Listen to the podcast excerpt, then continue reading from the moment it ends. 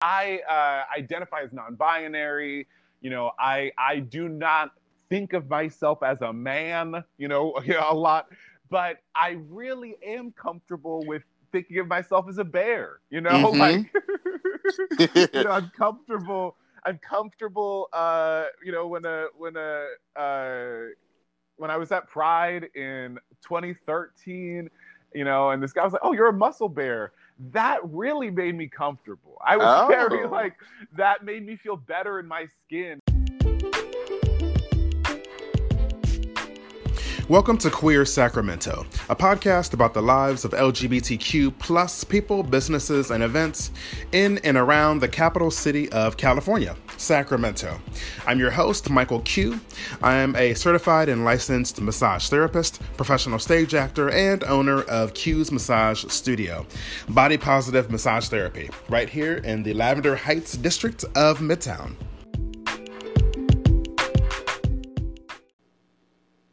All right, on today's podcast, I'm here with Derek Dosha. So, uh, first of all, thank you so much for being on the podcast. Thank you for having yeah, me. Yeah, absolutely. So, first of all, I ask people their official pronouns. What are your official pronouns? I like they, them, but I'm still comfortable with he if it slips out. Right. okay. All right. Sounds good. And Derek Dosha is a producer slash comedian slash musician. And I'm so glad to have you on the podcast because I've actually been wanting to have someone – who is a comedian. And so um, I'm so glad to get to finally have you on the show. Thank you. Thanks. So a little bit about you personally. So are you originally from Sacramento or are you from someplace else? Uh, Sacramento. I was born here. Uh, but my mom's from Indiana and I've got cousins and stuff out in Columbus, Ohio. Oh, really? Interesting. yeah, there's some Peckinpah uh, uh, Mormons think most of my family out there are Mormon, but you know, uh, uh, uh, yeah. oh my gosh, that's so funny. I don't know. I've lived in Columbus my entire life, and I don't know if I know any Mormons that live in Columbus until now. So yeah, it's uh, I'm you know being from California, I may be uh, adding some of the rural areas to Columbus in my mind. So maybe it's not in Columbus as formal. Oh, okay. Now it is the Midwest, so there are surrounding. Columbus is a big metropolis, so there, but there, I'm sure there probably are smaller areas nearby for sure, where there's definitely, um, yeah, like uh, not only Mormons, but there's you know Amish and Mennonite, and so that definitely makes sense. I wanted to get into a little bit about this producing. So, when you say you're a producer, what for people who have no idea what that means, can you describe it for us? So, um, producers are the people that uh, push to get a project finished. You know, sometimes the star of a TV show. Uh, so, if you're watching, uh, you know, uh, Insecure with Issa Rae. Issa Rae is the star of that show, but uh, with Insecure, Issa Rae also wrote the show. So the words that are being spoken by all the people on the screen, she wrote those words. Um, but also as the producer, that means she uh, did a lot of the hiring of like hiring the director, which she also chose herself there, so that was a little easier. So, but you know the uh, the camera people uh, the the assistants to work, you know, the people that do all of the other work on a uh, TV show or a movie that you don't see are different types of, you know, are in production. And then the producer is usually the top, uh, you know, boss of hiring all of those people. You know, the top person in charge or the person who's, you know, responsible for um, the hiring, and then in the same way, responsible for the money on the project. Um, I produce theater.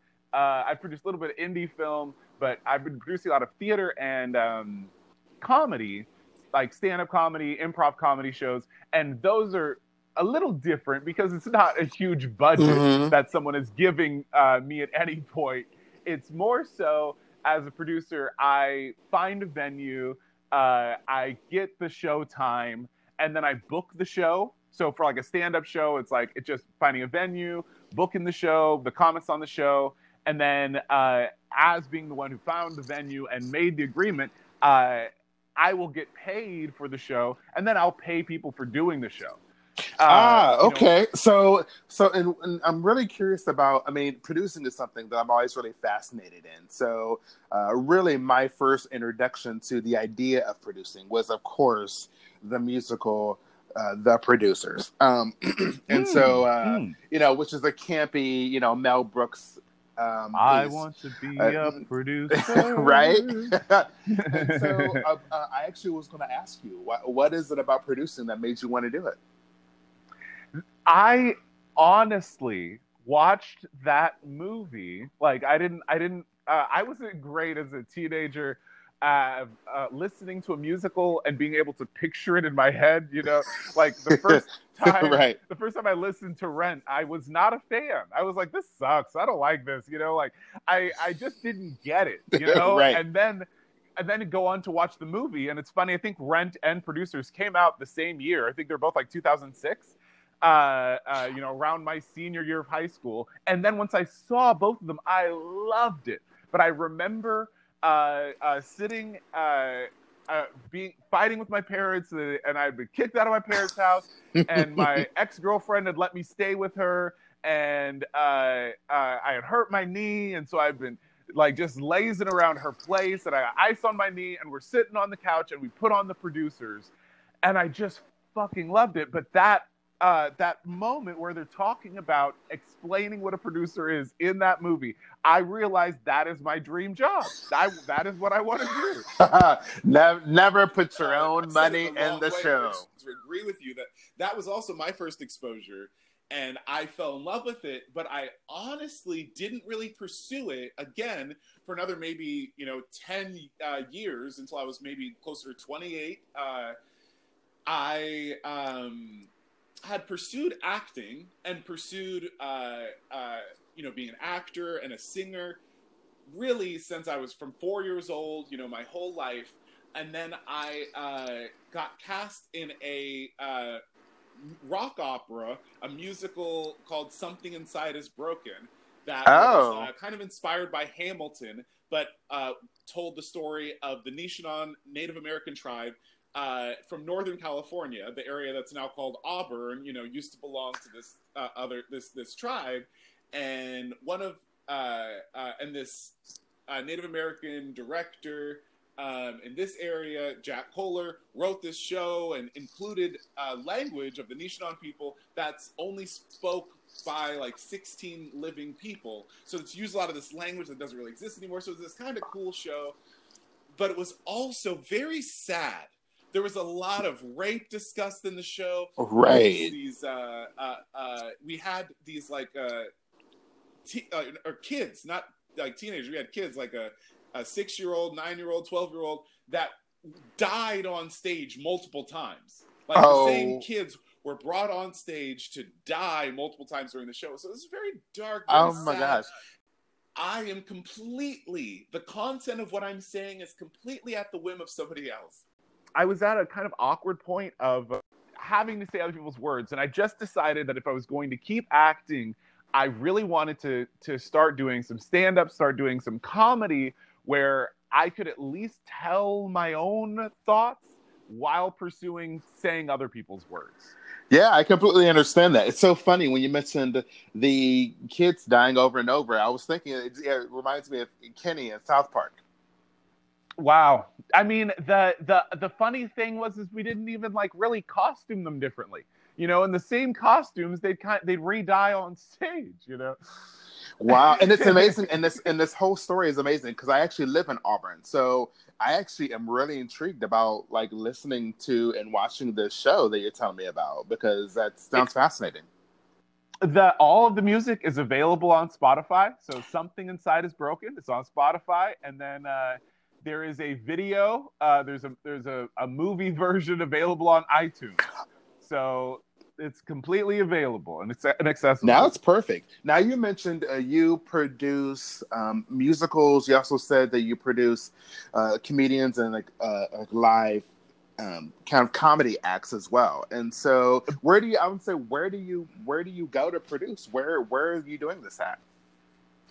So um, currently, I, am working with a theater in Sacramento. Uh, it's on Broadway, uh, downtown Sacramento. Uh, it's a theater called Stab Comedy Theater, and Stab is a podcast. And uh, the the producers, you know, the the two dudes from that podcast, uh, started a comedy theater, and so that's what they named the comedy theater was Stab.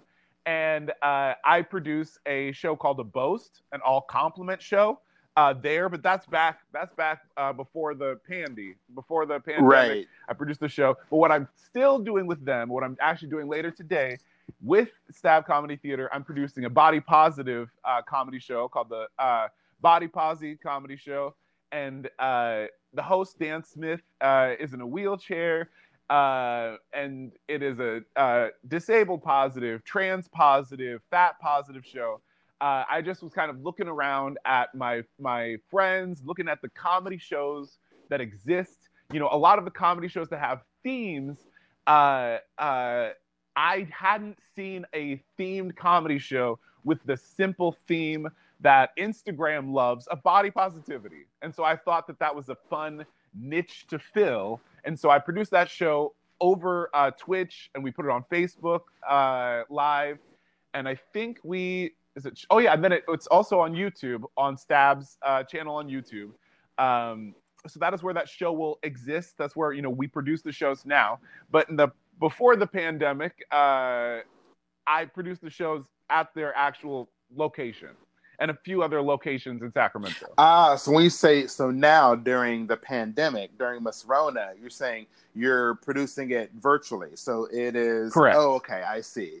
Now, I, I that is fascinating. I love the body positive component because clearly, now one, I didn't know any of this about you, but that is exactly what my massage therapy studio is. I'm a body hmm. positive massage therapy studio. That is my tagline. I work with beer, uh, big bodies, queer bodies, and POC. Like that's what I do. So mm. I find it really fascinating that you have this body positive component of your of these comedy shows. That is awesome. I mean, I'm I'm you know just to again uh, re you know share. I uh, accepted myself more. So I mean, I uh, identify as non-binary. You know, I I do not think of myself as a man, you know, a lot, but I really am comfortable with thinking of myself as a bear, you know, mm-hmm. like you know, I'm comfortable. I'm comfortable. Uh, you know, when a when a uh, when I was at Pride in 2013, you know, and this guy was like, "Oh, you're a muscle bear." That really made me comfortable. I was oh. very like that made me feel better in my skin, and you know, like uh, uh, so it's it is a funny it, it's a funny journey of how every step of um, self acceptance, every step of kind of coming out, kind of holds hands with the other ideas that pull you to uh, uh, happiness.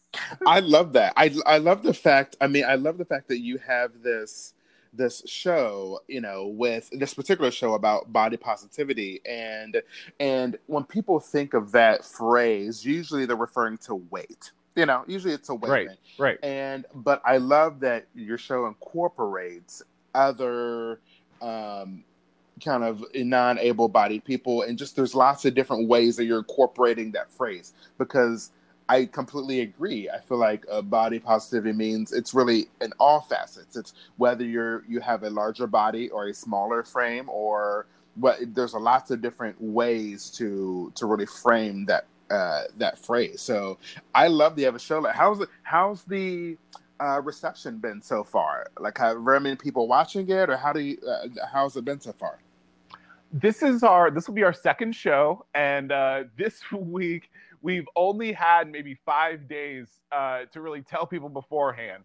We really didn't have much time to produce. We were just uh, uh, trying to fill content in where we can, you know. So uh, the producers of of Stab Comedy Theater, you know, contacted me and said, "Hey, could you do a show this weekend?"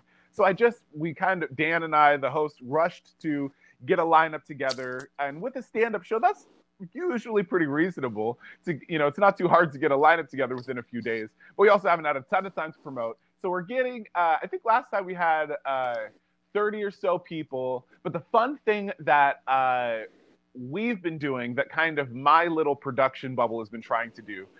We've been trying to include people in the uh, video chat room, so in the Zoom room, and watch it there with us, and then turn their screens off, and then their let their laughs and their claps and let their noise still be shared with the comedian.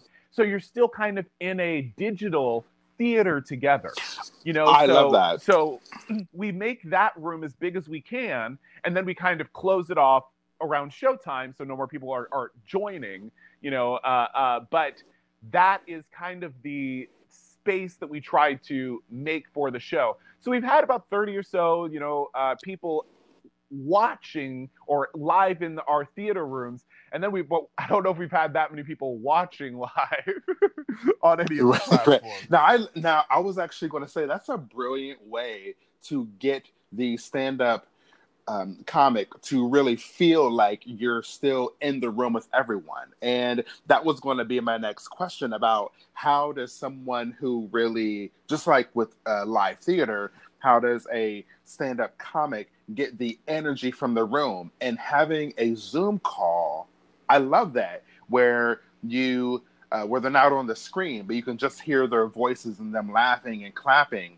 You still get some of that same experience. It's almost like you're in you know a uh, it, it, yeah you almost are really creating that live experience it's really it's a real laugh track i mean i love that Thank you. I would love to take credit for this idea, but this was not mine. Uh, my friend Buddy, he's a, another comedian here in Sacramento. He's also a queer comedian, so you should probably get him on here too. Uh, but yeah, Buddy came up with this idea for uh, the open mic in the apocalypse or comedy in the apocalypse is what he calls that show, and that uh, usually is uh, on Thursdays on the Stab channel. Okay. I think that because there's a lot of other comedians that have been doing the Zoom calls, but they leave the video up, and I think the video is distracting. I think it. Uh, I think it it kind of pulls away. Or I think if you make everyone other than the person who is uh, the featured per- performer in that moment turn off their camera, I think it is like intentionally averting gaze you know and as a producer i also kind of think of it as like like it's like lighting. If i were to i like to if, if a comedian doesn't move around a lot at the mic i like to turn the lights off on the rest of the stage and just give them that mic you know in that same way it's it's don't look over there. That person doesn't have any fucking part of this right now. right. Just look at this.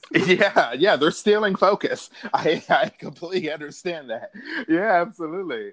And so I wanted to get into in your a little bit into the uh, comedy as well with you specifically. So, because hmm. um, you said you're also so you also do stand up comedy as well. I do, yeah. So, what got you into comedy? Were you kind of the the you know the the funny person in um, kind of uh, you know, elementary school and high school, and were you the class clown?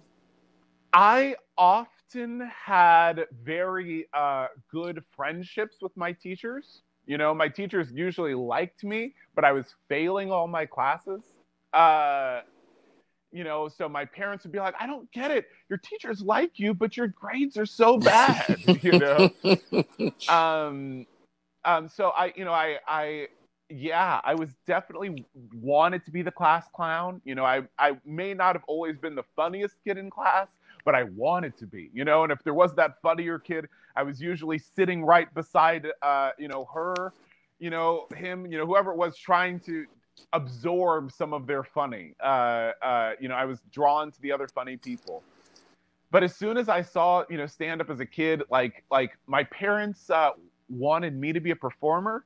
Like they kind of pushed me onto stage. But my dad admired stand up a lot. You know, he would watch stand up very seriously. Uh, he we didn't really go to church ever like he took us to church uh maybe on easter just for the sake of showing us what a church was i think. But you know we didn't go to church as a family but the way that he watched stand up was as serious and with that reverence you know, that people give preachers. And a lot of people, you know, I've grown up to watch a lot of people give stand ups that love and attention. But that, my dad just took it really seriously and would laugh hard, but would be, hey, watch this. Or, you know, you know, shut up. This, oh, I, I want to hear this, you know, took it seriously. And so the, um, so I always admired like stand up. I admired the way of making a point in a funny way and a smart way. And and to me, it just kind of congealed the idea that if you can't say it uh, in a clear, funny way, maybe you're wrong. You know, mm-hmm. maybe you really don't know what you're talking about. And I just kind of always grew up thinking that. Do you have any particular comics that you are like uh, your idols are really fond of? One of my absolute favorites is Tig Notaro. Uh, uh, I, you know, I really, really love Tig. Um, uh, I really like Hannibal Buress. Uh, Hannibal Buress has been, you know, uh, doing a thing on his podcast uh, that I've been trying to steal and make into like an improv show. Like Hannibal will just, uh, he has a DJ that's his co-host, and they'll start, um, the the DJ will start making beats and making songs and stuff, and Hannibal and the other guests will try and, and freestyle songs just on the spot and freestyle and rap and just try and make songs up on the top of their heads, you know, just during the podcast. And I think it's so fucking fun. Oh, that's and awesome. I love that energy and that kind of hey, I like you, let's play together is what makes me want to keep being a performer. You know, I I love that you and I can just have fun together and if we do a good job and just by being honest and having fun, that is fun for somebody else. Yeah. You know, yeah. and I feel like that kind of musical play of freestyling songs really shows people uh, you can do this. This is not that hard. Uh, and I think hip hop, uh, especially as a thing, you know, making up music uh, is a hard thing to do, but also kind of shows like lyricism is is sometimes just off the top of your head. A lot of the times these people people are just rapping about shit like that's not that deep. Right. and and so and I think freestyling and playing in that way kind of demonstrates what's hard about rap and that's what and what's fun about it. And so like uh, uh so yeah, so that's a, he's a big inspiration of mine. Um I love Todd Glass. Todd Glass, is another uh, comedian I love. I love that. I love that. I love that you have these uh, these people that you look up to, and I love that you're bouncing ideas off of them. And I, I that is, I mean, I those are things that I think, like you're mentioning, kind of the interplay. I know for me, when I watch, you know, a TV show like, you know, Whose Line Is It Anyway, or you know, it's really that play between the the the people on stage that really helps me to really enjoy what I'm watching. Mm-hmm. So mm-hmm. now I want to switch gears and actually talk about your atheism. So you told me that you're an atheist, and mm-hmm. I love that. So can you talk to us about um, was this was there any kind of a specific journey with this? Have you always been an atheist? Like why? Um, I you know it, it became important to me to identify as an atheist because for the first, you know, uh, for most of my thinking life, you know, I became a Christian when I was uh, 13. And so from 13 to uh, 27, it was really important for me to identify as a Christian, you know? And so once I, uh, once I stopped, once I no longer felt like I need people to know I'm a Christian, I was like, you know, I still want people to know what I believe and that is uh, that I don't believe in fairies, and that I think it's important to say I don't believe in fairies, and I think it's important to tell other people I don't believe in vampires and angels, and uh, you know, I. Uh, but it became important for me to say because I worked uh, when I had a day job, you know, uh, uh, when I was when I was having when I had real jobs, I worked with the disabled uh, community and I worked with the mentally uh, uh, disabled, and I worked with people that um, I had to be their ground for reality. I had to be their rock. I had to be able to confirm what reality was to them. And uh, I also had friends from childhood um, develop schizophrenia. And so some of my best friends, the people that I looked up to the most, the people that I looked to to tell me what the fuck reality was, Mm-hmm. they were they were losing touch with reality. And uh, I had some uh, religious friends develop schizophrenia, and their their understanding of religion, the way that adults would talk about this book as if it was real, and the things out of the Bible as if these things were real, were damaging to my mental state and the mental state of my friends, the mental state of people that I loved. I saw that by not saying uh, this is my these this is a story that I like and these are stories that I derive uh, beliefs from. No, when we when we say this is real, there are demons out there. It was hurting my mental health and hurting the mental health of people I loved, and I thought that that uh, you know so in that way and in the way that um, in other countries people are still murdered for saying they're atheists Mm-hmm. uh, you know so so similar to the way that i thought it was important to come out as a you know as a queer person as to come out as a bisexual i think it's important to say the word atheism and to make it a less scary word and to normalize that word and that idea because our brothers and sisters are being killed in other countries uh, for that you know like so Mhm. you know that made it important yeah. And so I was going to back up a little bit and ask um, if you could, for anyone who is curious about what the word atheist means, in your in your words, what is an atheist? I try to let's go. If anyone is uh, bristling at atheism and still listening, they probably tuned off already. But let me say first. So uh, hi, I love you, and I would say, you know, believers out there, I'd say I like to say now, I am a uh, naturalist. That I believe in everything in nature, and I don't need anything more. That's one version of atheism.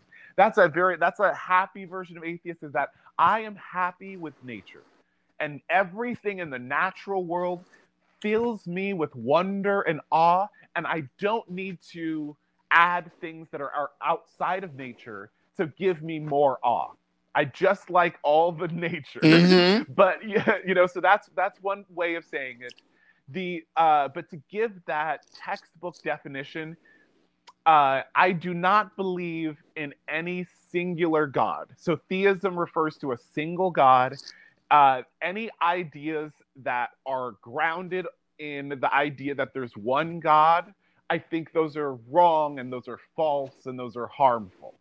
You know, uh, even Hindu is like kind of uh, a lot of people describe that as being monotheistic because they're referring to Vishnu as a singular. You know that that's like one God. So that Christianity, but that also means I'm much more comfortable with Thor. I'm much Mhm. more comfortable with, um, you know, when we if you if you're looking at at, at the multi gods, you know, or the goddess of Wiccan, I'm much more comfortable with those things because they uh, usually don't invoke the demand of this is true reality. Mm-hmm. You know, so like atheism, so anti-theism, Okay. Yeah, and I or I- or the world is enough. Well, and I love the idea of there really being kind of these different aspects of atheism because I think you're right. I think when when people think of atheism overall, they uh, most people, um, if they are kind of a Christian or know the Bible, that uh, a lot of people who grow up Christianity Christianity may see atheism as this kind of doom and gloom, and uh, they they think that uh, it, there is no they think of it as anarchy. You know, it's like, well, well, if, if everyone's an atheist, then that means that uh, everyone will start killing each other, and everyone, you know, they'll go to these really like wild extremes. And so, I like that you've been able to really parse through these different aspects. And so, I I like you know like the nature component, the naturist. That's a component of atheism that is not very well known and I think a lot of a lot of people can identify with that, loving nature and loving it being that is what life is, and that's fine. Another another layer there, you know, like you're referring to, you know, if we're atheists, then there's chaos. Another thing that uh, brought me to atheism is the idea that uh, nothing is more sacred than family. In Christianity, you are really pushed to accept uh, uh, that God, if God wants you to sacrifice your child, do it. Uh, and then even you know even a lot of Christians don't accept that Old Testament shit, but a lot of Christians, you know, Christ uh, uh, taught leave your families and join me. You know, even a lot of the the the the, the New Testament stuff that that is more Christian is still leaning into the idea that God is more sacred than family and I like telling people as an atheist, nothing is more sacred than family. Nothing is above your love of the people you choose in your life. And I think that is a preciousness that I don't want to sacrifice, that I don't want to give away for any reason. Yeah, that makes sense to me. And so, wrapping up, I love this. So, um, I would love for you to be able to, first of all, with um, the the Stab Theater and on all of the producing and the comedy that you're producing, can you let us know about like where can people find you? Um, you can find me on Instagram. Uh, I'm at DXDOZIER uh, on Instagram and Twitter. Uh, that's my handle. Um, I produce shows at Stab Comedy Theater. Um, and that's on Twitch and Facebook. And um, you can also find me. Uh, I was a board member uh, producing new shows at Sacramento Comedy Spot. So once they are back open and running, maybe producing more shows around there. Um, that's that's me. That's where I'm, you know, here in Sacramento. And if people are wanting to um, watch these uh, Zoom um, kind of l- live comedy shows. Where where specifically can they find that information? If you would like to be in our live studio audiences, um, then you have to find me somewhere and shoot me a direct message uh, or shoot me a tweet, uh, message on Instagram, and we would love to include you in our audiences. Okay, that is perfect. And then also with um, atheism. Is there, uh, if anyone's interested more about it, are there any like resources that you know about, or do you um, that you can point mm-hmm. them to? Full question with atheism and resources. Um, I uh, I would recommend very highly Life After God. It's a name of a book and a podcast by Ryan Bell. Uh, Ryan Bell was a uh, pastor who decided to do just as an experiment do a year without God and turned out he liked it and stuck with no God and it was a great resource for me and I think it's a very loving place to to start uh, thinking about those ideas. That is perfect. That's a, a, great way to end. And this is, I mean, I'm so glad I had you on. You're a wealth of information. I feel like I could talk to you for hours. I mean, me also being a, a, professional stage actor, there's things, there's so many things in the business that we could even talk about. So I'd love to. I'd love to. Let's do it yeah, again. Perfect. Thank you so much. Thank you.